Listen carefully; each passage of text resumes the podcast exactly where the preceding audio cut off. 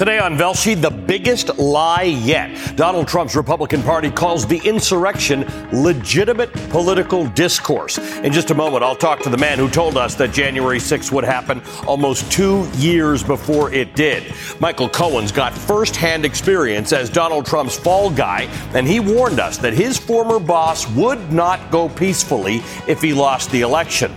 The twice impeached ex-president's former fixer joins me next. Plus, huge job numbers beat everyone's expectations this week as the recovery continues. But what is this booming economy doing for Black Americans? I'll talk to the vice president of the St. Louis Fed and introducing the Velshi Band Book Club. Nikole Hannah-Jones joins me later in the show to inaugurate a brand new series where you can help us fight the forces working to pull books off library shelves. There will be an assignment, so take notes.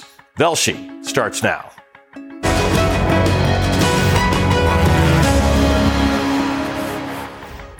And good morning to you. It is Saturday, February the 5th. I'm Ali Velshi. For most Americans, the attack on the Capitol on January 6th of 2021 was one of the most shocking events in recent history. Now, some would like you to believe it was a relatively spontaneous turn of events, except it wasn't. What we've learned since then is that it was stoked by an active plot to deny Joe Biden the presidency. Memos unearthed by the New York Times and the Washington Post this week continue to shed light on the intricate, desperate, and months-long effort that preceded the events of that day, and they link those efforts to Donald Trump himself. According to the New York Times, quote, 15 days after Election Day in 2020, James R. Troupas, a lawyer for the Trump campaign in Wisconsin, received a memo setting out what became the rationale for an audacious strategy to put in place alternate slates of electors in states where President Donald J. Trump was trying to overturn his loss. But the November 18th memo and another memo 3 weeks later are among the earliest known efforts to put on paper proposals for preparing and submitting alternate slates of electors. The memos helped to shape a crucial strategy that Mr. Trump would embrace with profound consequences for himself and the nation, end quote. Another report from the Times also directly connects Trump with the unsigned draft executive order that would have allowed the military to seize voting machines across the country. Meanwhile, a separate memo drafted by Trump allies and obtained by the Washington Post proposed another idea. Quote, the memo used the banal language of government bureaucracy, but the proposal it advocated was extreme. President Donald Trump should invoke the extraordinary powers of the National Security Agency and the Defense Department to sift through raw electronic communications in an attempt to show that foreign powers had intervened in the 2020 election to help Joe Biden win, end quote.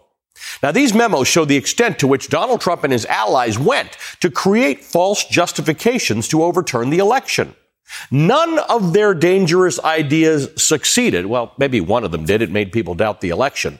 But Trump and his people were consumed by this effort for weeks. Many hours spent studying archaic laws like the Electoral Count Act and trying to find loopholes that would allow Trump to hold on to power for as long as possible. Elected members of Congress were even aware that this was going on. The Washington Post reports that at least three GOP senators, Kevin Cramer of North Dakota, Cynthia Lummis of Wyoming, and Ron Johnson of Wisconsin, attended a meeting at the Trump International Hotel in D.C. on January 4th that was organized by the then sleep-deprived foam pillow salesman to discuss bogus allegations of election fraud. It is shocking to think about this. But at the same time, it's not really surprising at all, considering the man we're talking about. Let's take a quick trip down memory lane. Just over 6 years ago today, on February 1st, 2016, the state of Iowa kicked off primary season with its famously first-in-the-nation caucus. The big winner that night was Ted Cruz.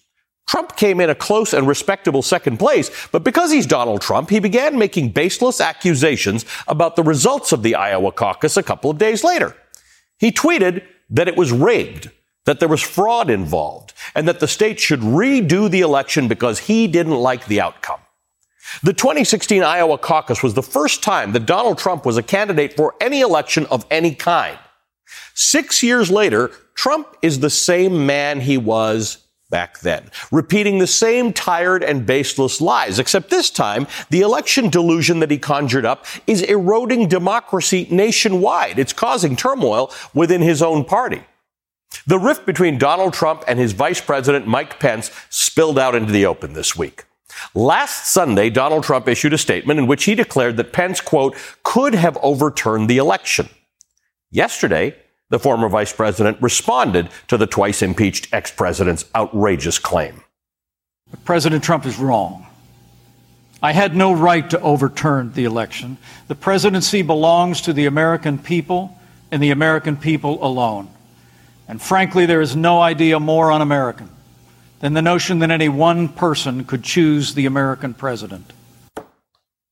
Also yesterday, the Republican National Committee overwhelmingly voted to censure Representatives Liz Cheney and Adam Kinzinger, both Republicans. The RNC cited their work as members of the House Select Committee investigating the January 6th insurrection as the reason why they've been marginalized by their own party. This is what the Republican Party has been reduced to. It's a party without a platform that mainly exists right now to place a disgraced and failed politician in the front and center. There's never been a genuine effort to uncover and remedy widespread fraud in the 2020 elections because there simply wasn't widespread fraud in the 2020 elections. It's been proved over and over again by courts, by recounts, by secretaries of state, Republican and Democrat. This has always been about the preservation of one man's fragile ego. And here with me now is someone who knows that man and his fragile ego very well. For more than a decade, Michael Cohen served as Trump's personal attorney and so-called fixer before they bitterly parted ways shortly after Trump entered the White House. In 2018, he pleaded guilty to a series of crimes related to work he did on Trump's behalf. He's recently completed his sentence this past November. He's the author of the book Disloyal, a memoir, the true story of the former personal attorney to President Donald J. Trump.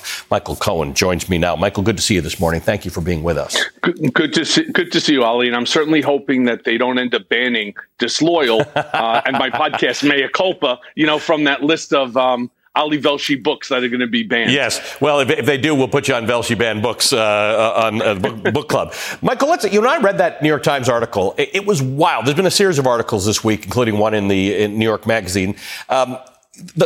The cast of characters, Rudy Giuliani, Sidney Powell, Jenna Ellis, the Pillow Guy, the Overstock CEO, the Cyber Ninja guy, they were all together at some point. Mike Flynn, they were all trying to figure out some way of overturning this election. They drafted an executive order for Donald Trump's signature.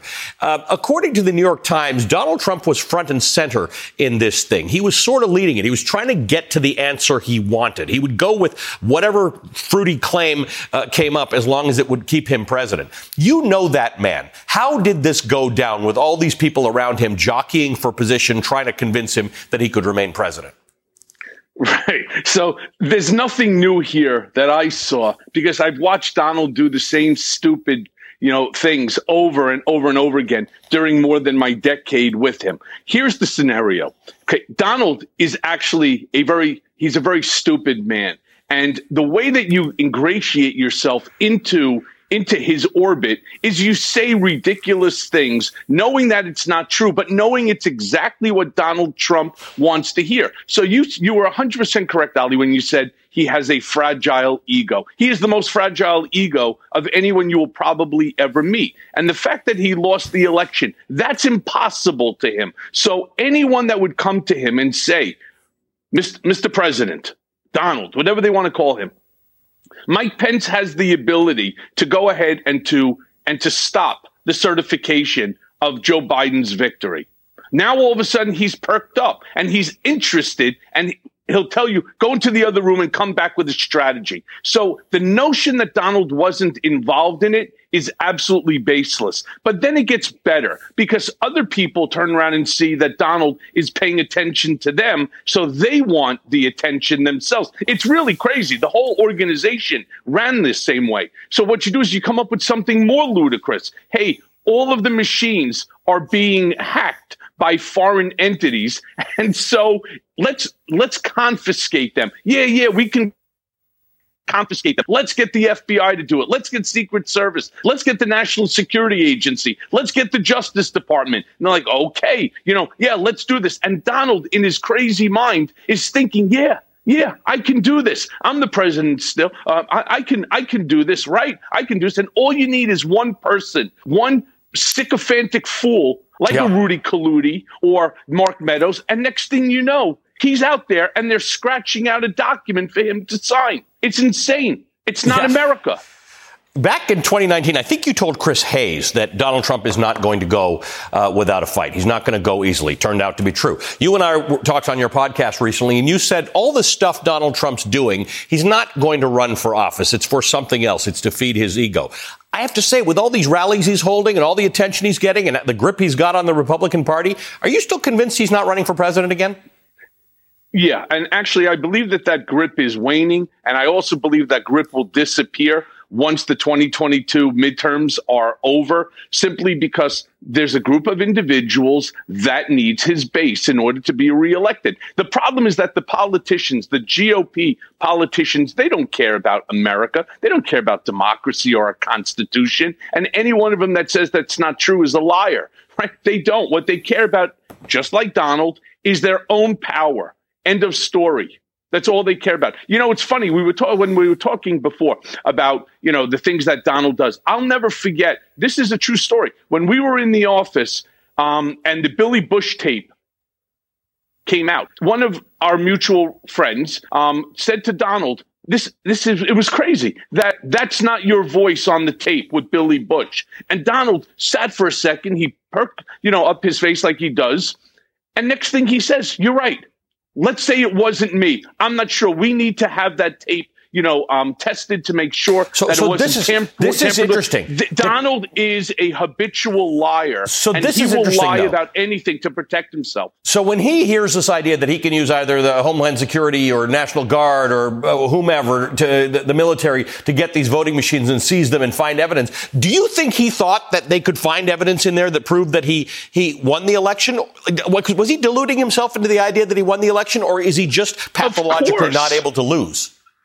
He's pathologically not able to lose, and he will look for anything that he can turn around and point his finger to and said, see, I told you, I'm right. Because Donald, in his mind, thinks he's right about everything. I mean, you've never met anybody like that who is incapable of error. It's exactly why he said he's never apologized to God, because he's never made a mistake. I mean, anyone that's watching this program knows right off the bat that Donald made more than one mistake while he was at least president of the United States. But he will never acknowledge error because he thinks it's a weakness. And employing the military to come in and to seize machines, it's so Kim Jong-un, it's so Vladimir Putin style, it's so Mohammed bin Salman style. It excited him. It's wild. Michael, good to see you this morning. Thank you, as always, for joining us. Michael Cohen is the former personal attorney for Donald Trump. He's the host of an excellent podcast called Mea Culpa with Michael Cohen. I've appeared with him a few times. His book, now this is important because it is not yet banned. His book is called Disloyal, a memoir, the true story of the former personal attorney to President Donald J. Trump. But as soon as some school boards get wind of the fact that it's critical of Donald Trump, it may also appear on the Velshi banned book club list. So keep an eye on that. Read it now while you can still buy it. Here with me now is Eugene Scott, national political reporter for The Washington Post. Eugene, my friend, good to see you. Thank you for being with us. I have to say, with each week, what happened on January 6th comes into sharper relief, right? In the beginning, people were saying to me, why do we need this January 6th committee? We had the impeachment. We knew exactly what happened that day. But in fact, we did not. And what I was just discussing with Michael Cohen is the degree to which we know each one of that clown car of players was playing in trying to convince Donald Trump to do things that we now know to be illegal to overturn the results of that election. It feels that there's still more to come. Absolutely. And I really believe that this is one of those situations where we will be made aware of the background and details involved in this insurrection for maybe decades to come. And one of the things that's so fascinating listening to Trump defenders, even those in Congress who push back on any suggestion that things illicit were involved and determined by the White House, is the reality that they don't know all of the things that are coming to light, because they make it very clear that when they find out information that has been revealed, that it's news to them. There were so many hands involved, very often not working together or on the same page, but trying to figure out how they individually, or at least their set, could keep Donald Trump in office. And I think that American people need to know what was involved and who was involved. And so that alone, I think, will be motivation enough for investigations to continue. What do you think happens, though, like when there are public hearings and all of these dots are put together? Right now, they're mostly being put together in the press. Obviously, something more complete will come out from the committee. But what do you think happens? I mean, is it your view that anybody changes their mind about anything as a result of this?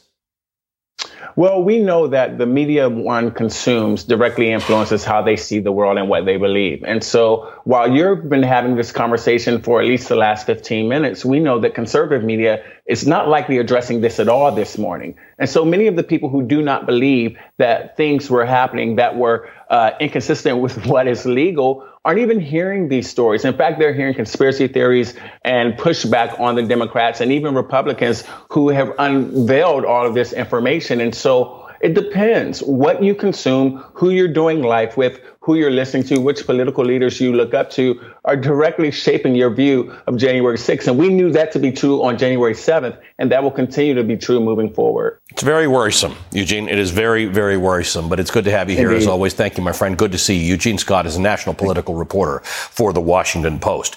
We'll continue to break down these wild new developments relating to the January 6th investigation and the ongoing efforts to save American democracy. We will discuss it with Democratic Representative Stacey Plaskett at the top of the hour. You'll recall she was the impeachment manager who laid out exactly what happened at the Capitol on that day. Plus, I am excited to make a major announcement about a new Velshi series. We've talked about it a little bit, and we're going to need your help and your suggestions. More on that in just a moment. But first, we head to Ukraine for a live report on the ground as the specter of a Russian invasion looms large. On the MSNBC podcast, How to Win 2024, political experts, former Senator Claire McCaskill and Democratic strategist Jennifer Palmieri examine the campaign strategies unfolding in this all-important election. The focus is on the voters that are not necessarily in your corner now. If Democrats are going to win in 2024, we have to be able to explain what is happening at the border and what the solutions are. Search for How to Win 2024 wherever you get your podcasts. New episodes every Thursday.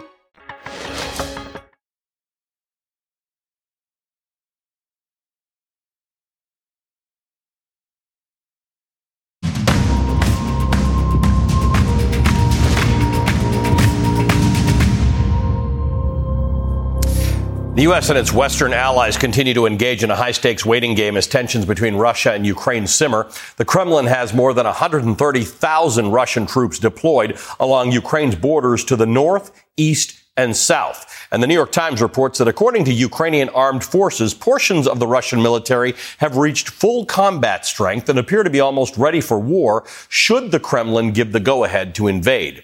Meanwhile, President Biden has already sent more than 3,000 American troops to NATO allies in Eastern Europe to help bolster defenses, and he's keeping another 8,500 soldiers on standby.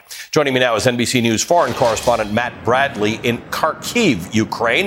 Matt, good afternoon to you. Amid the crisis there, you're getting more insight into the plight of people who live in limbo in Luhansk, which is a Russian-controlled territory in Ukraine. They're literally stuck between a rock and a hard place.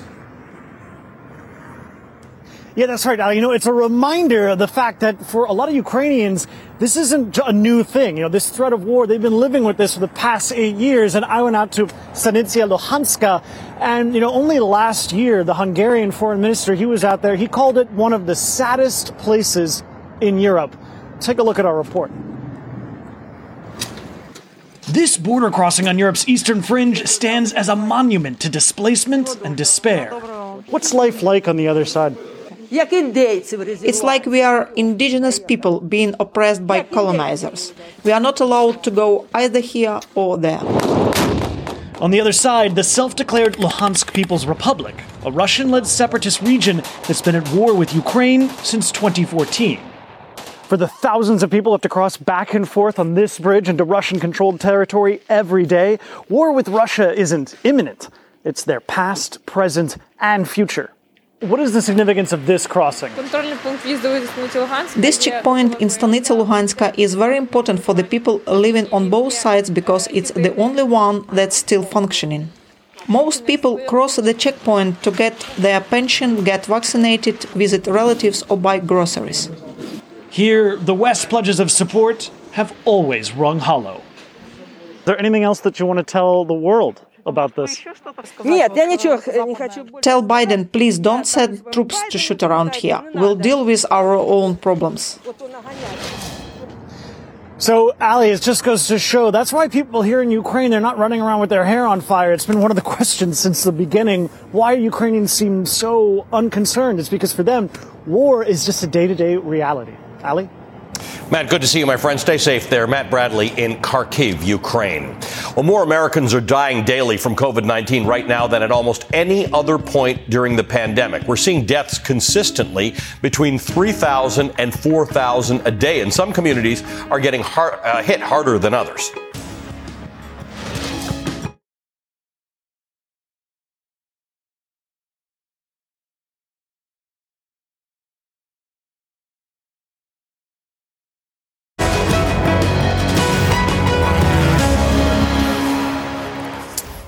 A grim milestone to report this morning. We've passed 900,000 total deaths related to COVID-19 in the U.S. since the start of the pandemic. More than 3,800 people died of COVID on Thursday of this week alone. At this point in the pandemic, most of the people dying, the overwhelming majority, are the unvaccinated. So I want to focus on the grassroots level battle to administer vaccines to those who are still resisting getting the shot. Dr. Ala Stanford has been on the front lines of trying to get first testing and then vaccines to the black community in Philadelphia since the start of the pandemic.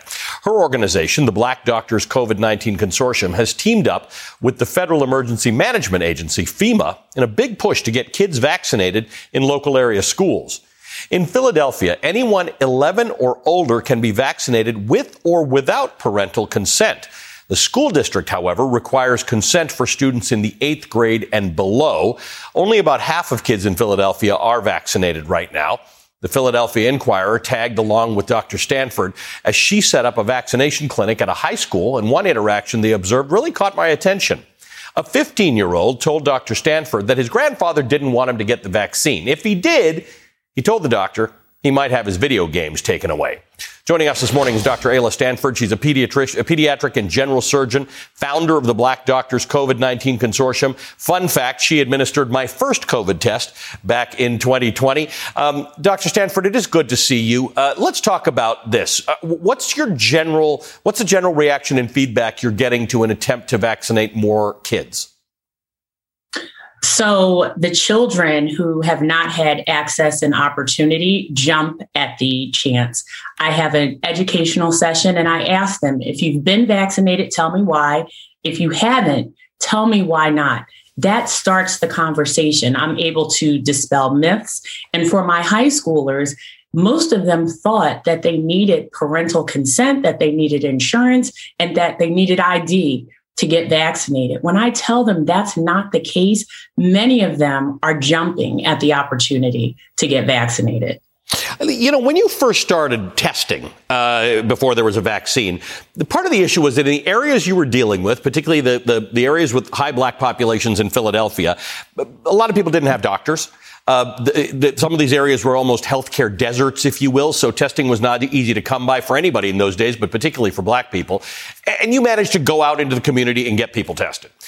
Now it's different because they weren't resistant to testing. They just couldn't really get access to it. It was a logistics issue. What do you do with people? How many people are still resistant to the idea of getting a vaccine? And how do you tackle that? So I listen to them, and that has been what we've done since the beginning, being empathetic and understanding why there might be distrust with a medical system that has been largely untrustworthy to them in their communities. Sometimes with the children, it's as simple as, I'm afraid of a needle.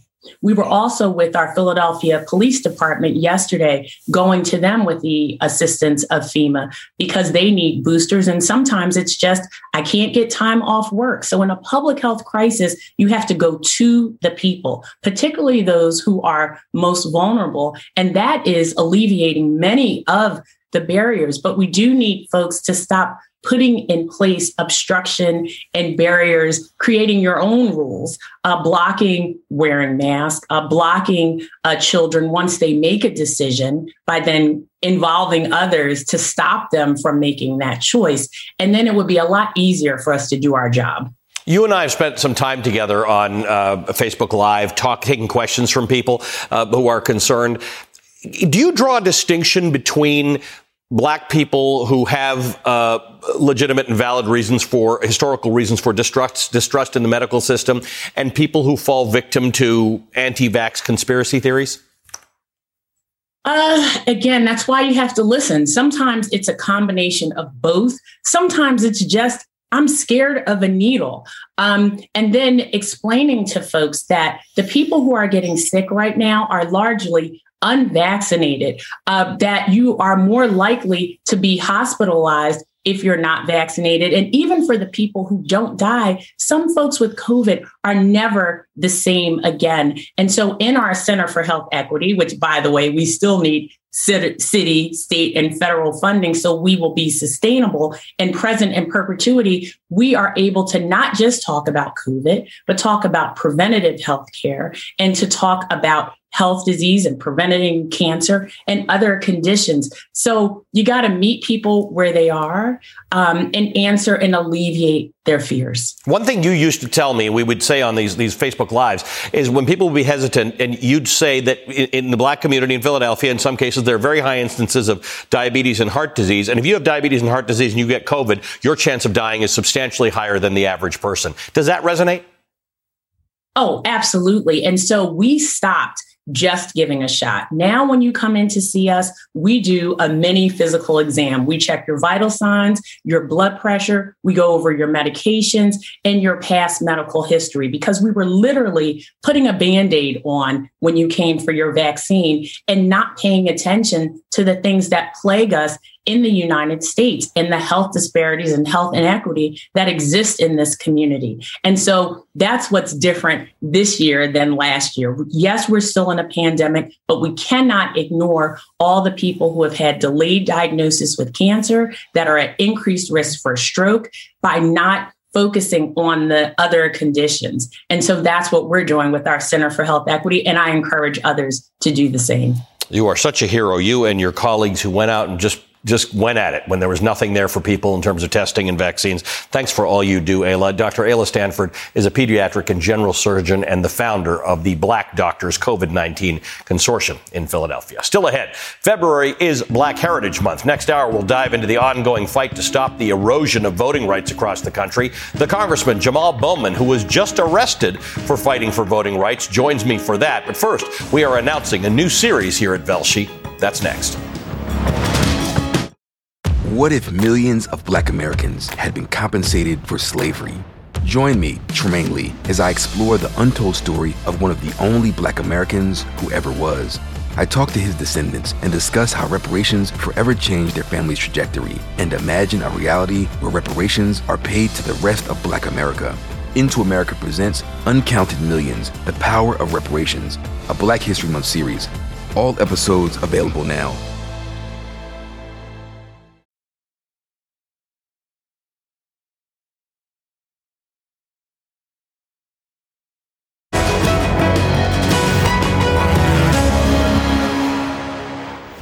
All right, we got a lot more Velshi on the way. At the top of the hour, I'll speak with Democratic Representative Stacey Plaskett about how the Republican Party has now declared the attack on the Capitol, quote, legitimate political discourse. But first, amid the rash of book banning across the nation, we're doing something special on Velshi. We're launching a banned book club. You are all invited. Each week, we'll feature books and authors who've been thrust into the national spotlight due to the content of their writing. But come on, what's a book club without members?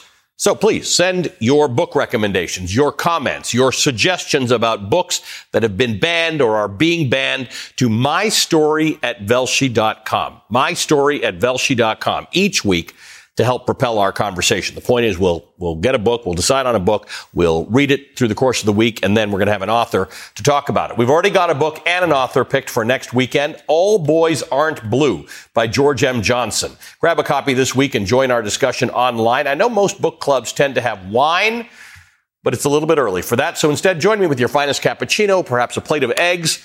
We're going to have some really good discussion, and I can't wait to get started. We'll be right back.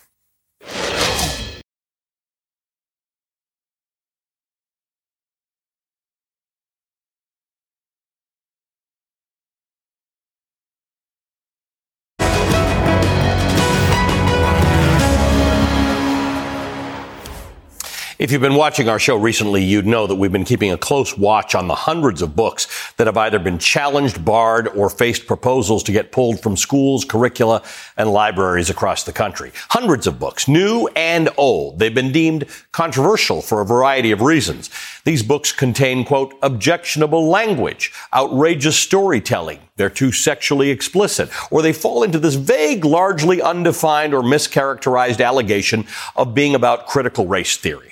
In some cases, the problem with these books is that their contents just might make a young reader, or more likely their parents, uncomfortable. Now, a book might do all of those things that critics say, and that's okay. Some books are for comfort. Some books are for laughs. Some books are for love. Some are to expand our minds, help us understand things outside of our own experience, expose us to the perspective of others, and maybe, just maybe, make us uncomfortable. I love books, and I like when they make me feel warm and fuzzy about myself or the world. But I've actually had the most personal growth from books and people who present me with ideas that make me uncomfortable. And some of that discomfort relates specifically to my station in life as a man, as a person with a platform, and as a person of means. I'm not to blame for anyone else's suffering or lack of equality in society, but I can choose to be responsible. And with that responsibility, consider ways in which I can change things for the better. The discomfort motivates me. What's weird about these book bans is that virtually none of them are the so-called normal books about the straight white experience. Not too many people seem to find those all that threatening, but once you start talking about the blacks and the gays and maybe black people who are gay or people who don't think they are the gender in which they were assigned at birth, whoa, things start to get really weird. Then there are a host of arguments made against the books that some are simply prudish, but several of these arguments are clearly racist or homophobic or transphobic, and most of all, it is anti-intellectual, the same sort that gets us climate deniers and anti-vaxxers. Titles include award-winning literature like The Bluest Eye by the late Toni Morrison, a black Nobel Prize winner. Heather Has Two Mommies by Leslie Newman, about a young girl who has lesbian mothers and realizes that her family is different than her friends. Mouse, a Pulitzer Prize-winning graphic novel by Art Spiegelman, which depicts the horrors of the Holocaust. How to Be an Anti-Racist by Ibram Kendi, a book that became a must-read in 2020 during the nation's racial reckoning in the wake of George Floyd's murder. The list goes on. Banning books is bad. It deprives young people and older people like me of exposure to ideas, concepts, and worldviews that are not their own. It stifles curiosity. It perpetuates stereotypes. And when you dampen curiosity, you weaken our ability to think critically, to know when you're being fooled. Banning books is going to make us into a stupid society, vulnerable to misinformation and manipulation.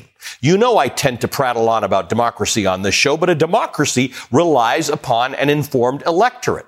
We are less informed when our choices about the range of information we consume is arbitrarily limited. Banning books imperils society. But that's not all that's bad about it. Banning books that humanize people's experience with race and sexuality and gender and ability and grinding poverty and sexual assault actually reverses the difficult process that we are undergoing as a society to change and to become better. In doing so, it upholds the status quo. And upholding the status quo sounds okay if the status quo is working for you. But the status quo is not working for millions of Americans, and banning books that trouble your sensibilities fast becomes a tool of subjugation and oppression. Do not let this one get by you. Find out what your school or school district is doing about books. Attend school board meetings. Very few people do, and very few people vote in local elections. Do these things even if you don't have kids. Because the kids who don't read these books today will be our leaders one day, and I definitely do not need another generation of people governing this country who cannot empathize with the experiences of those of whom they govern. Sometimes it feels like there's too much to fight for and it's hard to win. But pushing against book bans is what we call low-hanging fruit. You can actually make a difference in this one. We all can.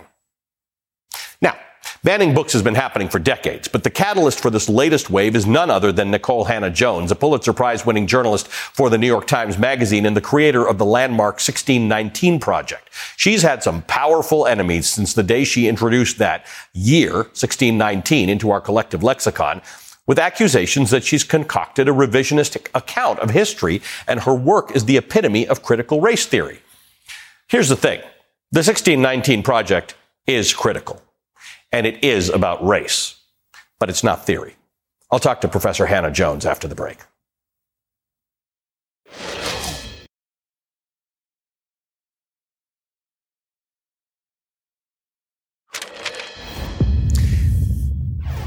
All right, before the break, I talked about the underlying danger of this wave of book bans that's spreading across the country. The goal of these book bans seems to be to suppress ideas or narratives that might make readers uncomfortable. It's got the added bonus of riling up the conservative base these days and stoking the culture wars.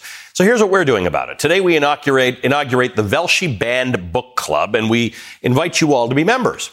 Each week, we'll read a banned book together during the week, and on the weekend, we'll speak with the author, or if the authors aren't with us, someone who knows their work well. Now, I know you haven't had a chance to read a book for the club yet, so we're going to kick it off with our friend Nikole Hannah-Jones, the creator of the landmark 1619 Project, which seeks to reframe American history to more accurately include the role of slavery and black people.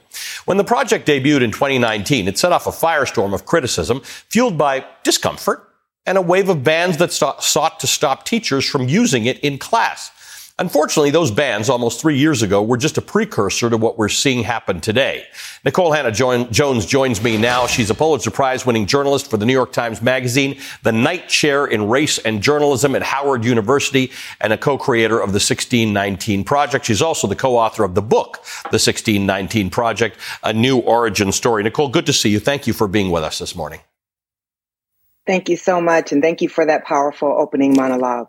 Let's talk about it a little bit. What's the issue here?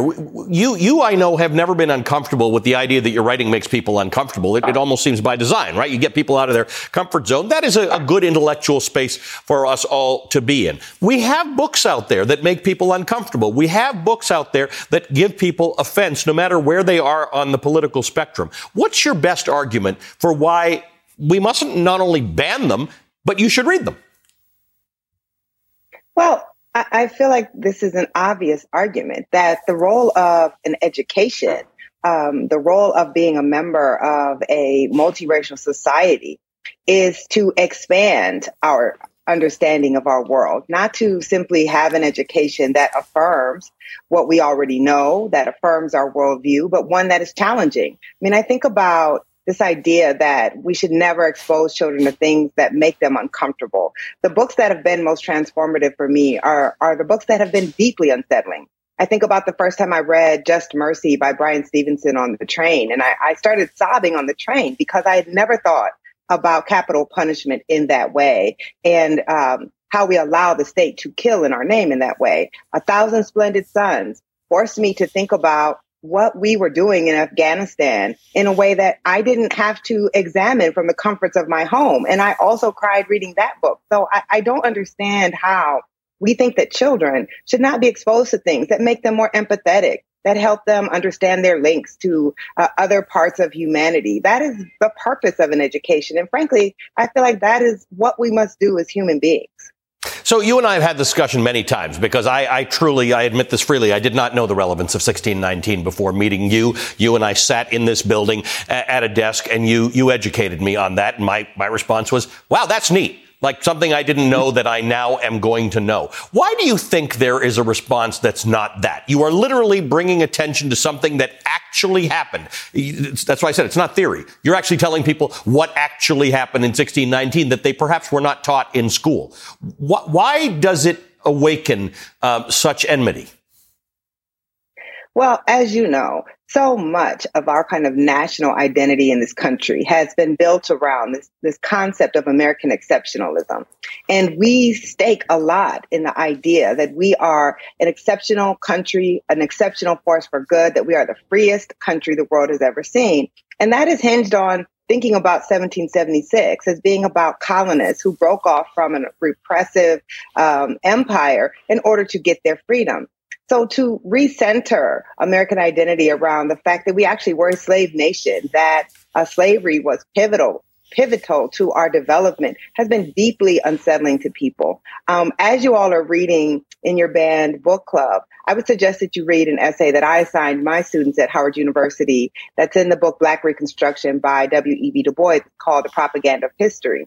And it helps us understand that history is not simply what happened on what day and who did it. History is what are we taught about what happened? And history is about power. Who gets to shape what we know about what happened in the past? And 1619 has been erased, and you know this. That has been intentional. And when we start to fill in those gaps, then I think people start to challenge the powerful people who allow history to maintain their power. That's what these laws are about. They're clearly not about an accurate rendering of history. They're actually about an inaccurate rendering of history, a rendering of history that maintains power, that maintains the justification for those who run our country. Nikole, thank you for helping us kick this off. I think you're an important voice to help people understand why this is necessary to go out and get those books while you can across the spectrum, whoever you are, however they may offend you. That's the point. Nikole Hannah-Jones is a Pulitzer Prize-winning staff writer with the New York Times Magazine, co-creator of the 1619 Project. Again, you are all now members of the Velshi Band Book Club. We should get membership cards or something. And meetings are right here every weekend. Like I said before, we're going to feature books and authors that have been challenged across the political spectrum or pulled in libraries and schools across the nation. We want your input. We need your input. Because what's a book club without discussion and suggestions? Send your book recommendations, your questions for the authors, your comments, your reactions to this week's book to mystory@velshi.com each week to help propel our conversation. Our inaugural book is All Boys Aren't Blue by George M. Johnson. This memoir manifesto explores Johnson's childhood through college years as a young queer man of color, covering crucial topics like gender identity, structural marginalization, consent, and Black joy. It has been targeted for removal in at least 15 states. So pick up a copy of All Boys Aren't Blue at your local library or your bookstore if you still can. Give it a read. Let us know what you think. And be sure to join us next weekend when George M. Johnson will be here to join our discussion. This is a real book club. Don't go anywhere. We've got a lot more for you this Saturday morning. Straight ahead, Representative Stacey Plaskett reacts to some wild new developments relating to January 6th that you'll have to hear to believe. Another hour of Velshi begins right now.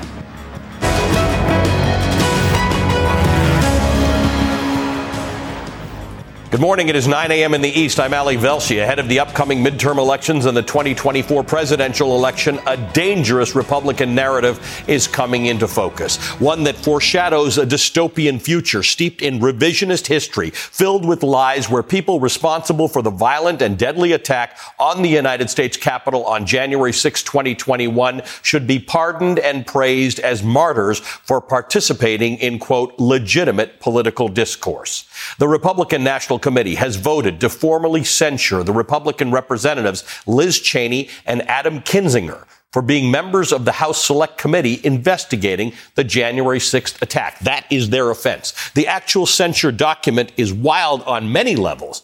Among other truly insane things, it accuses Cheney and Kinzinger of being, quote, destructive to the Republican Party for wanting to find the truth about January 6th. It argues that, quote, the conference, the Republican conference, must not be sabotaged by Cheney and Kinzinger.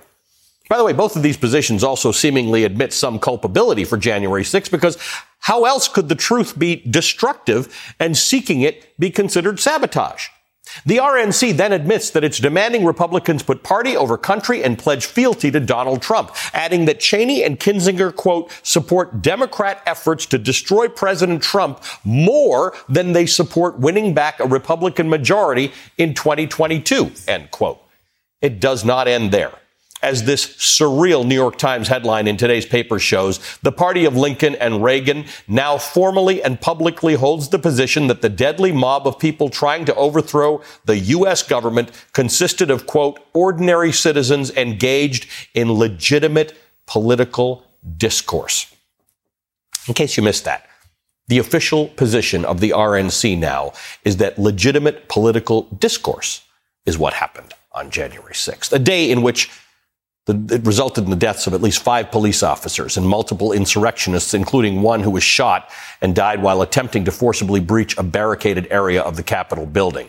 According to the RNC, quote, legitimate political discourse, end quote, now includes publicly chanting a desire to hang the former vice president, Mike Pence. It also includes literally bringing a pre-constructed gallows along. I'd never seen a gallows in my life, not in America.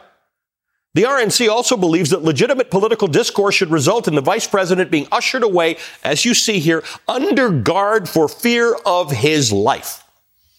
Yesterday, just a couple of hours after that censure vote and the release of the anti-democratic document, in a speech before the Federalist Society, the former vice president, Mike Pence, indirectly weighed in on the situation while offering his most public and straightforward repudiation of the insurrectionist former president, acknowledging that the big lie is a threat to American democracy.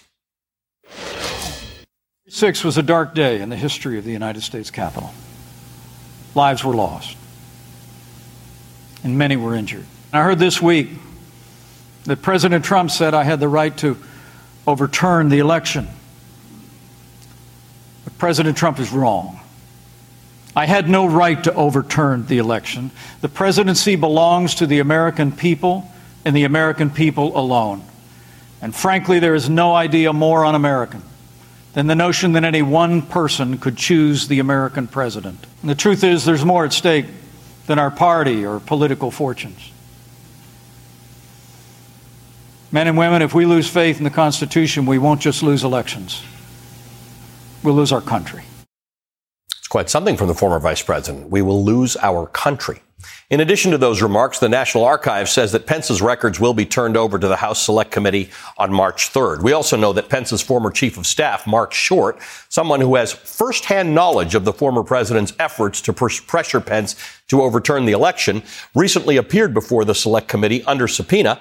Politico is reporting yesterday the Select Committee interviewed the former Secretary of the Army, Ryan McCarthy, the official in charge of making decisions about deploying National Guard troops. You'll remember they came quite late.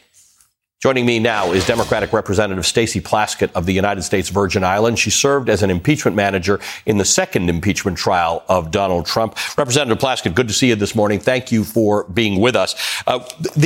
The vice president's comments, you again are the person that Americans remember as laying out exactly what happened in the Congress on January 6th. We know that something happened to the vice president. We know they were chanting hang Mike Pence. We knew there were gallows. We knew he was ushered out to safety. We did know that the White House seemed to have zero interest in his safety. They didn't call him. He called them. But now you are hearing from the vice president the strongest words yet that you're wrong. I wasn't authorized to do what I can do, and where the Republican Party is going is into dangerous anti-democratic territory. It's good to be here with you. And, you know, this is just a culmination of something that's been happening for a number of years in the Republican Party. Let's recall that during the President Obama's administration, Mitch McConnell said that he would be an obstructionist, that he would not work with Democrats, that he was going to be the Grim Reaper in which no legislation would pass. Fast forward into when the Republicans had a unified government, having control of both the House, the Senate, and the White House. What did they do? They only took care of themselves with a tax legislation.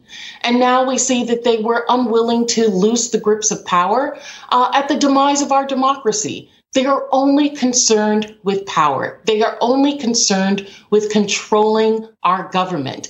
And if they cannot have it, they will destroy it. And that's what we've seen that the President Trump has done through so much information that's coming out on January 6th that is validating the impeachment of that president, and history will show that individuals who did not vote to convict him were absolutely wrong. I'm curious about whether this RNC censure of your colleagues Liz Cheney and Adam Kinzinger may be a bridge too far for some people. I constantly hear from former Republicans and Republicans that there's no real civil war going on in the Republican Party. It's Trump's party. And yet there were a number of tweets out yesterday as a result of this from Republicans. Mitch Romney tweeted, "Shame falls on a party that would censure persons of conscience who seek truth in the face of vitriol. Honor attaches to Liz Cheney and Adam Kinzinger for seeking truth, even when doing so comes comes at great personal cost. Senator Cassidy tweeted, the RNC is censuring Liz Cheney and Adam Kinzinger because they are trying to find out what happened on January 6th. Huh? Governor Larry Hogan of Maryland says the GOP, I believe, is the party of freedom and truth. It's a sad day for my party and the country when you're punished just for expressing your beliefs, standing on principle and refusing to tell blatant lies. Tell me about this, because on January 6th of 2021, all sorts of Republicans said this is terrible. One of them was, in fact, Donald J. Trump himself. He said this is terrible and people who did this should pay the price. Everybody folded. Everybody flipped. Does this flip them back a little bit? Unfortunately, the individuals that you have cited have putting out tweets are Cassidy, as well as Romney, were the brave Republicans who were willing to vote to convict the president in the impeachment. And we know that Governor Hogan has in the past come out against Donald Trump. So we don't see those individuals who have been lockstep behind the president after January 6th now turning and actually getting a spine. That has not happened, and I don't see it happening within the Republican Party. It's a sad day when we have the opposing party that is not only not playing by the rules, but actually going after our democracy. I'm not convinced that the Republican Party has a way back anymore. It doesn't seem that that's possible. It is odd, because I'm not sure a ton of my viewers think that Mike Pence was the guy who was going to save democracy or the Republican Party. You did say in your presentation during the impeachment in February of 2021, you said the mob was looking for Vice President Pence because of his patriotism, because the vice president refused to do what the president demanded and overturn the election results. They were talking about assassinating the vice president of the United States. Now, we're more than a year later. This is literally a year after you said this. I suppose better late than never. But do you think Mike Pence saying what he said yesterday is of any consequence? Will it have any impact on anybody? Oh, well, you know, I'm a pessimist, Ali, and I fear that Mike Pence is really just trying to save himself in his own presidential bid. We know that he's been engaged in meetings in South Carolina where there's a huge Republican primary. We don't have him willing to come and testify before the January 6th commission. And those individuals from his inner circle, while they did testify, refused to say specifically their conversations with President Trump. So let's not hail him as the great hero at this point. You know, we're grateful that he did not succumb to pressure from Donald Trump to follow suit and try to overthrow the government on January 6th. But is he going to be the patriot that we see Adam Kinzinger or Liz Cheney and actually outright repudiating the president and what he said? That's yet to be seen. Representative Stacey Plaskett, Democratic representative for the U.S. Virgin Islands, thanks for being with us this morning. We always appreciate your time on a weekend morning. Joining me now, Yamiche Alcindor. She's the anchor and moderator of Washington Week on PBS. She's also an MSNBC contributor and will soon join us as NBC's Washington correspondent. My friend, it is always a pleasure to work with you, however it comes to be. I'm dying for your take on everything that we've heard in the last week. There have been very detailed reports published about the stuff that was going on sort of from about mid-November of 2020 until January 6th. And with each passing day, as with each layer of the onion that peels back, it seems closer and closer to Donald Trump knowing what was going on and perhaps having an orchestrating role in it.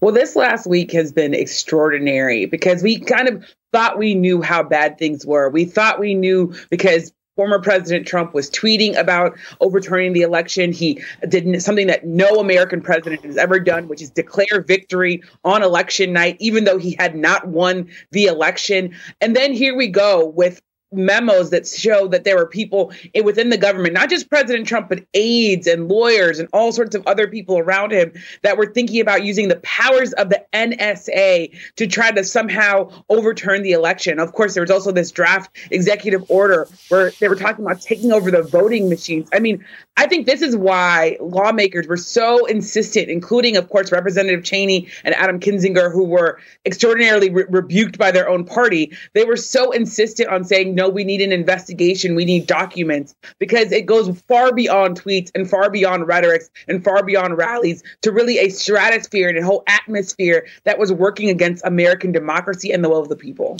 So this is interesting, because you must have had similar discussions to discussions I had post the impeachment, where a lot of people, generally speaking, Republicans, said, we've had the impeachment. He was impeached. Everything that needed to be out there is out there. Why don't we move on? Democrats are still trying to live in the past. But in fact, what we have found from the January 6th investigation so far, and we've still not had public hearings other than the first day, and we've still not got a report from them, is much, much, much more detail than what we've had before. We now know that the CEO of Overstock was involved in these meetings with Michael Flynn, that the cyber ninja guy was involved in plotting all this nonsense that led to him getting a big contract, that Sidney Powell and Rudy Giuliani. I mean, it's unbelievable the number of people who were there pitching a different idea an hour to Donald Trump. Will things change when this becomes more public, when it's not press report after press report, but it's actually a report from the January 6th committee, in your opinion?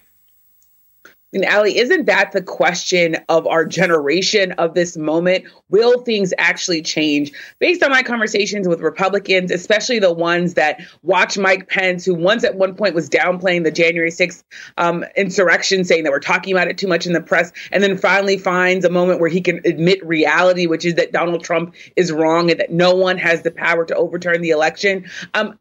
Based on my conversations with those sort of Republicans and those sort of conservatives, until something really drastic happens, and apparently an insurrection is not drastic. Just a pause to remember that.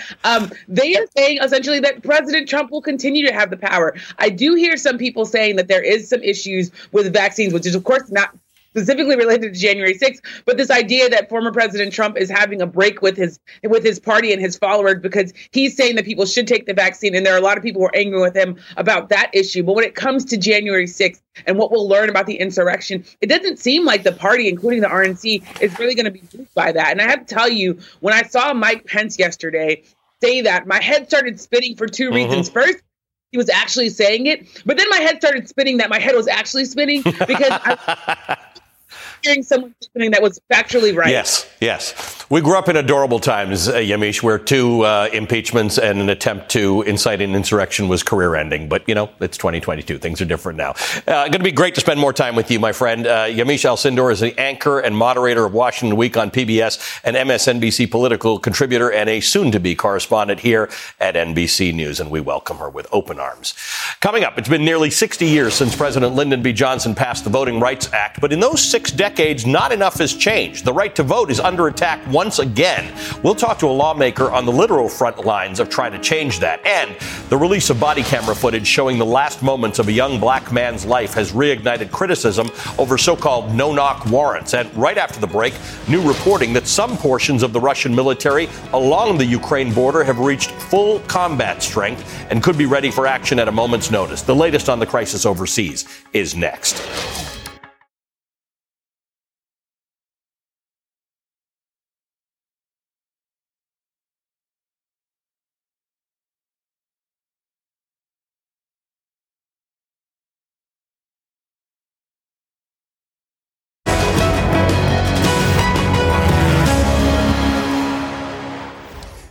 The U.S. and its NATO allies continue to try to de-escalate tensions along Ukraine's border. On Wednesday, the White House said that it had adjusted its language and was no longer describing the possibility of a Russian military offensive as, quote, imminent. But by Friday, the New York Times reports that Russian troops were entering final stages of readiness for a possible invasion of Ukraine.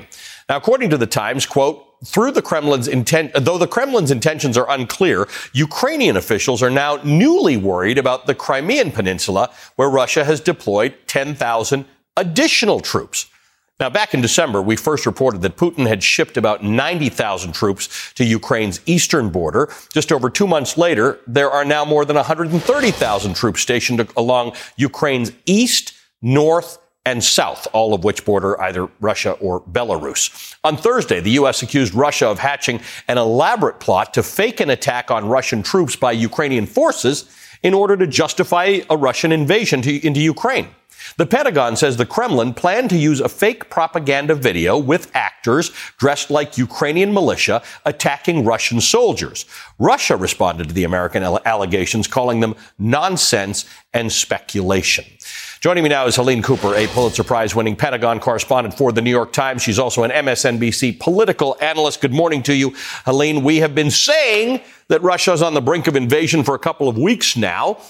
I need to understand. I mean, can Russia just have these 130,000 troops on the Ukrainian border for weeks and months and do nothing and just keep the world on edge like it's doing now? That's a great question. Hi, thanks for having me, Ali. That's a great question. And it's something that the short answer will be, sure, they could.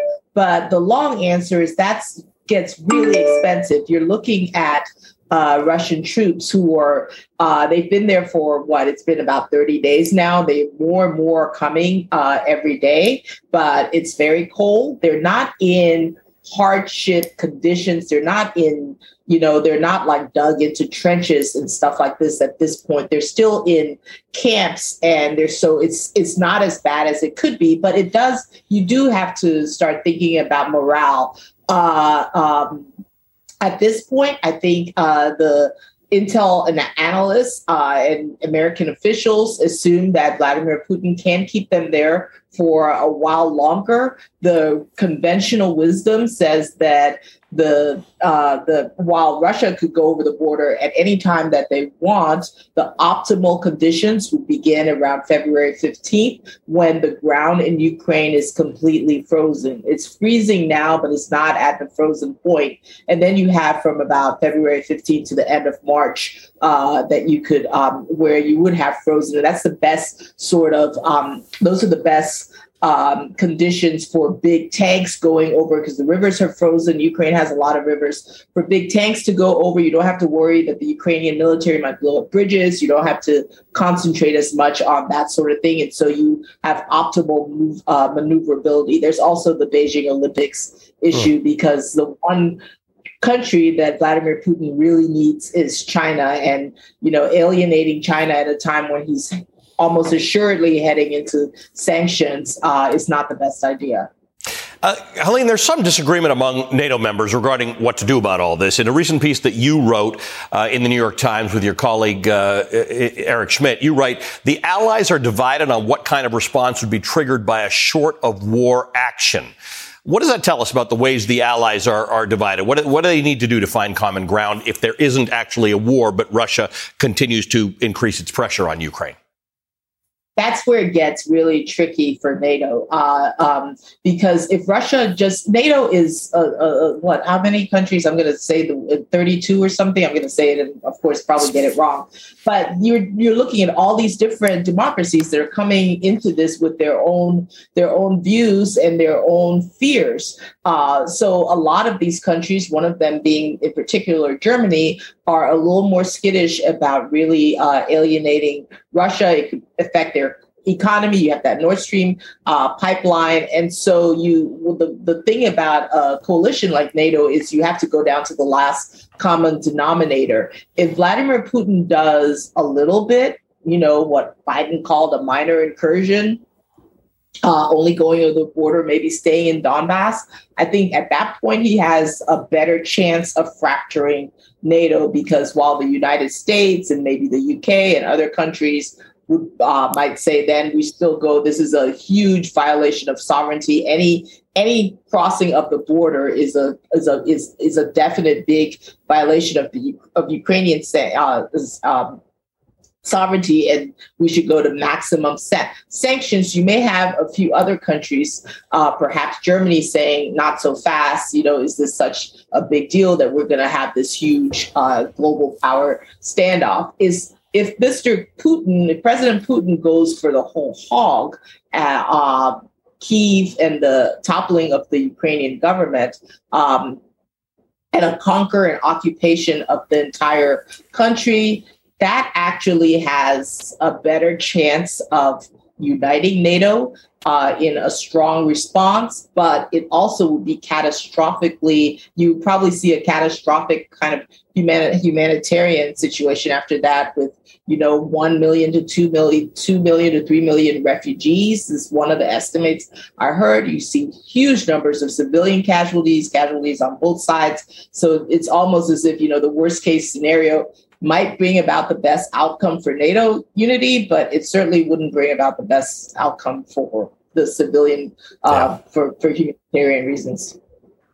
Helene, thanks for joining us this morning. We always appreciate your insight and your analysis. Helene Cooper is a Pulitzer Prize-winning Pentagon correspondent for The New York Times.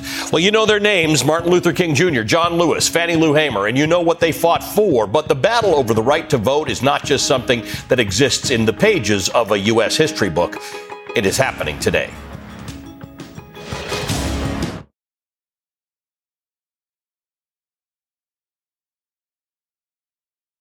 What if millions of Black Americans had been compensated for slavery? Join me, Tremaine Lee, as I explore the untold story of one of the only Black Americans who ever was. I talk to his descendants and discuss how reparations forever changed their family's trajectory and imagine a reality where reparations are paid to the rest of Black America. Into America presents Uncounted Millions, The Power of Reparations, a Black History Month series. All episodes available now.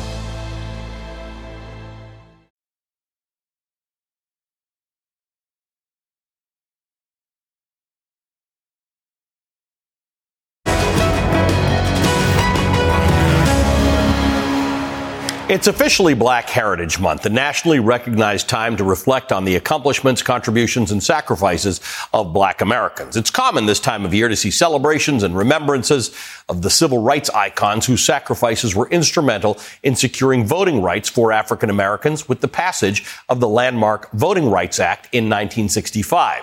We hear a lot about folks like Dr. Martin Luther King, John Lewis, Fannie Lou Hamer, and other civil rights leaders, and we're often reminded that they were fighting an openly unjust system that shut out generations of Black voters and that they had to literally put their bodies on the line, getting arrested in many cases, in order to triumph over that injustice. Fast forward nearly 60 years, and the fight's not over. Donald Trump's big lie has millions convinced that our elections are rigged, and state-level Republican lawmakers across the country are responding by trying to make voting harder, in large part for voters of color, with over 30 bills actively targeting and restricting voting rights. Meanwhile, the Freedom to Vote Act and the John Lewis Voting Rights Advancement Act are still being blocked in the Senate. All of this puts access to the ballot at risk for many Americans, particularly minorities and those from marginalized communities. And lo and behold, some of those protesting for equal voting rights for all Americans are being taken away in handcuffs in 2022, just like my next guest, who you're looking at there, was recently. Joining us now, Democratic Congressman Jamal Bowman from New York. He's the vice chair of the House Education and Labor Committee, and he's a former middle school principal. Representative Bowman, good to see you this morning. Good to see you as well. I missed you, brother. Thanks for having me. I have missed you, too. And you and I always end up talking about other political stuff. And we don't get down to the topics we need to talk about. But I am kind of surprised at the number of people I have interviewed in the last year who have been arrested fighting for voting rights. Feels like news reporting from the 1960s. What's happened today? What are the things that are getting you arrested? And how are they moving the needle? As we know, Donald Trump happened. As we know, QAnon happened. And as we know, a big lie and the insurrectionists happened. And unfortunately, we are still a country who has not grappled with our history in an open and honest way. That's one of the reasons why we're still out there protesting. We're still out there getting arrested. People are going on hunger strike for several weeks. And this is just another reminder that democracy is a contact sport. It's something we need to be engaged in and part of each and every day. And in terms of that history, it's why we introduced the African American History Act with Cory Booker as the Senate lead, because we have to accurately teach American history and accurately teach African American history to tell the truth and move forward as the nation we're supposed to be.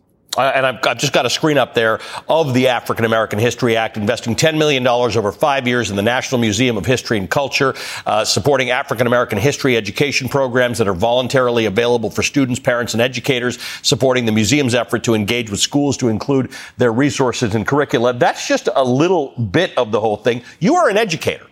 And my only hope today in this messed up political system we have is that the kids might save us one day. And yet there is a very determined effort to stop that from happening. This history that we don't fully understand yet, and I hoped we'd learn more of, folks are trying to stop that.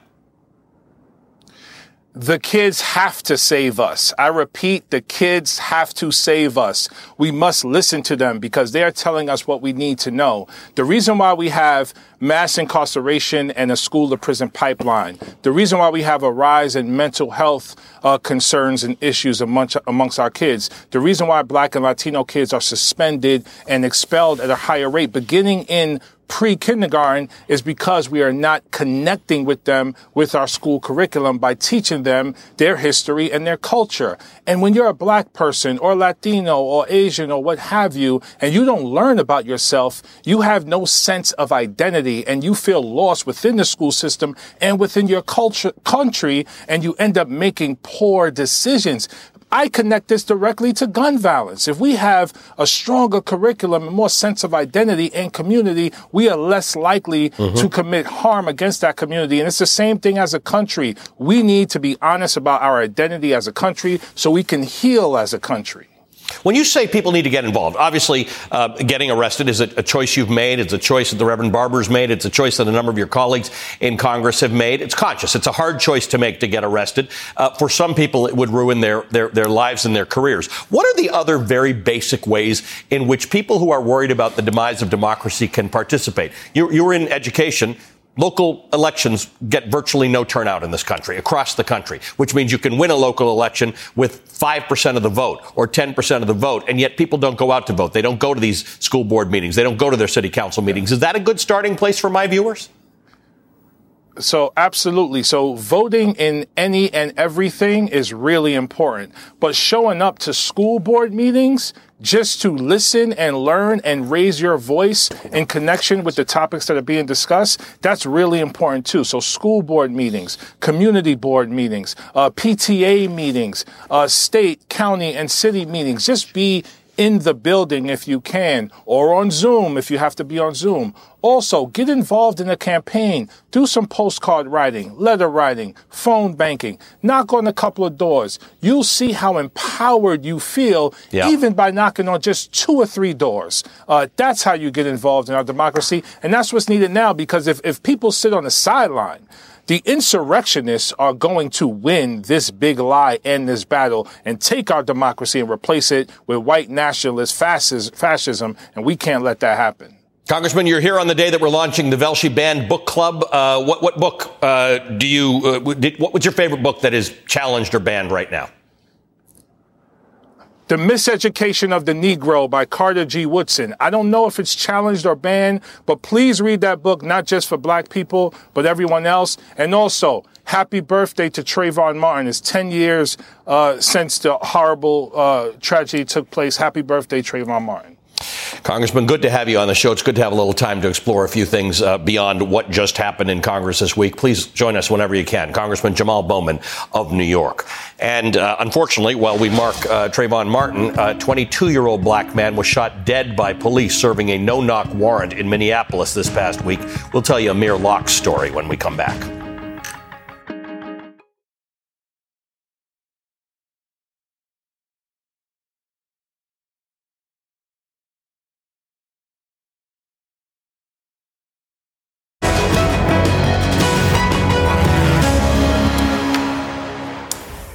This week we saw yet another Black man die at the hands of Minneapolis police. It was all captured on body cam video. On Wednesday morning, just before 7 a.m., 22-year-old Amir Locke was sleeping on a sofa at his friend's apartment when a SWAT team burst into his home, into the home, by the way. It was not his home. Police say Locke pointed a loaded gun, quote, in the direction of officers, at which point they shot him multiple times. However, the footage released on Thursday puts that account into question. It's fairly disturbing, so we're only going to use still images of it. It shows a team of officers using a key to unlock the front door of the home that they then announce themselves only as they enter, feet away from where Locke is laying wrapped in a blanket. They yell, police, search warrant, get on the ground. One officer kicks the back of the couch, jostling Locke and making the gun that he'd been holding in his hand emerge from the blanket. Within moments, 3 gunshots are heard and the video ends. The entire encounter took less than 10 seconds. The police say they tried to immediately render aid, but Locke died later at a nearby hospital. The incident report indicates that he suffered 2 wounds to the chest and 1 to the right wrist. The Minneapolis PD set out that morning to execute a warrant for the neighboring St. Paul Police Department's homicide unit.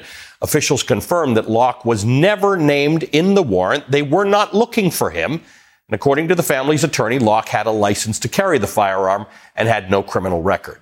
His death has been met with an immense public outcry. It's reignited the debate over the use of no-knock warrants, which is the same type of warrant that led to the death of Breonna Taylor back in 2020, also while she was sleeping. Yesterday, the mayor of Minneapolis imposed an immediate moratorium on no-knock warrants. In order to execute a no-knock warrant during the moratorium, there must be an imminent threat of harm, and the warrant must be approved directly by the chief of police. Meanwhile, Locke's death will be reviewed by the state's top cop. Minnesota Attorney General Keith Ellison says he'll partner with the Hennepin County Attorney's Office to get to the bottom of this. Ellison previously led the prosecutions of former officers Derek Chauvin and Kim Potter, both of whom were convicted of murder and manslaughter, respectively. Joining me now is Tiffany Cross, my good friend and the host of The Cross Connection on MSNBC. Good morning, Tiffany. Good morning, Ali. You know, this case is just, it's so demoralizing to see these things happen over and over. Keith Ellison, as you know, used to be a congressman as well. So he's very familiar with federal law. But we're going to talk about the Amir Locke on the cross, the Amir Locke murder on the Cross Connection today. And I'll be joined by the president of the Minnesota Association of Black Lawyers, Frank Abuonu. And we're going to get some answers from him about this no-knock warrant, why SWAT was reportedly involved, and yet again, what is going on with the Minneapolis police? I have not heard a lot of outrage from the NRA on this, considering that, according to his family and attorneys, he was licensed to carry that firearm. Plus, Ali, I don't know if you've noticed this, but there are a lot of educators leaving the classroom. So I'm going to talk to a Virginia school teacher and president of the National Education Association, Becky Pringle, about why so many educators are leaving the classroom at record rates. You've seen a lot of this crazy footage, as I have, with parents outraged at school boards, white parents outraged over CRT. So this is taking its toll on the country's educators. And plus, you know, we always have we have to mix it up with a lot of culture and comedy. And to do that, we're going to have actress Cheryl Lee Ralph, whose latest role on screen is an educator, incidentally. And she's going to join me to talk about her new hit comedy, Abbott Elementary, which is so great. I binged a few episodes last night, so really looking forward to talking to her. So all of that and more coming up on The Cross Connection. And yet again, I was in hair and makeup this morning, Allie, taking forever, because I'm like, wait a second, Allie's got Yamiche on. Wait a second, Allie's talking about this other unique thing that I didn't even know about, because you're the smartest man on television. So I was late for my teas. They're like, you gotta go. So thank you, my friend. Tiffany, your show is always amazing. There's not much advice I can give you in this business, old friend, but I could, if you had time sometime, we could get together for coffee and I explain to you how I manage to spend less time in hair these days than I used to. Good to see you, my friend. Thank you, Allie. Thanks for being with us. We'll see you at the top of the hour. Tiffany Cross, stay tuned right after Velshi for more Tiffany. The Cross Connection starts at 10 a.m. Eastern. Coming up, The Street says new data shows optimistic growth for black Americans. I'm thinking it's not enough. Coming up next, we'll discuss what can actually be done for financial equality.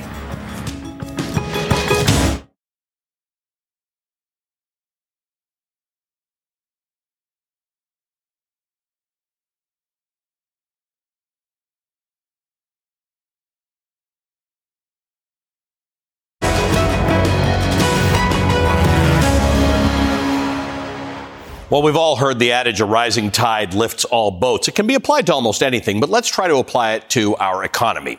One would expect that if unemployment is low and wages are generally going up, that American workers across the board will all feel that positive impact equally. But that's not the case, especially if you're a person of color. I want to show you a chart that shows unemployment rates for black, Latino, and white men and women over the past year. And let's zoom in at the unemployment rates for black and white men, the solid red line and the solid green line. This past month, the unemployment rate for white men was at 3.2%. For black men, 7.1%.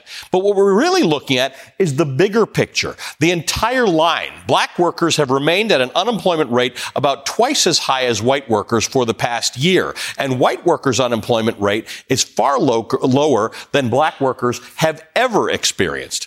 The chart, let me show you another chart. This chart shows the labor force participation rate for Hispanic, Asian, and black and white workers. Let's zero in on the white workers, which is the green line over here. Once again, black labor force participation, which is the red line here, did rise 62% now in January, which is the same as white workers. But the disparity between the two lines over the past year is clear. White workers consistently and continually outpace their black counterparts. I'm not saying this new data in these two charts is not optimistic or that it's not good news. But when you're trying to close a gap, something else needs to happen. We're seeing a little bit of growth in a community that has been disproportionately impacted time and again. The pandemic is just the latest example. One last example I want to show you, and it's perhaps the most crucial and the most telling. It's about wealth, the unequal distribution of which is at historic and frightening levels. Half of Americans hold just 2% of all the nation's wealth, and communities of color, Hispanics in gold and blacks in red, hold just a fraction of that. This chart shows how stark wealth inequality really is, indicating that the average household wealth for white, black, and Hispanic families using data from the St. Louis Fed. White families are at the very top of the chart, an average of nearly $1.3 million in household wealth. Black families, the number is just about 300,000. It's a difference of more than 4 times. So what do we do about this?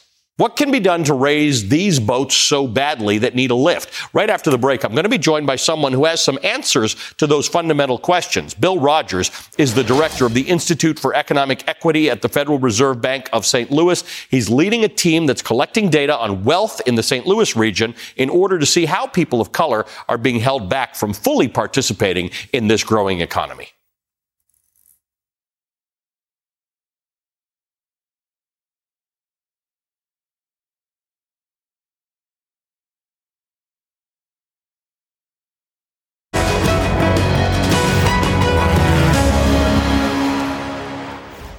All right, joining me now to continue our conversation about the economic racial divide is Bill Rogers. He's the vice president of the St. Louis Fed. He's the director of its Institute for Economic Equity. He's a former chief economist for the U.S. Labor Department and an old friend of mine.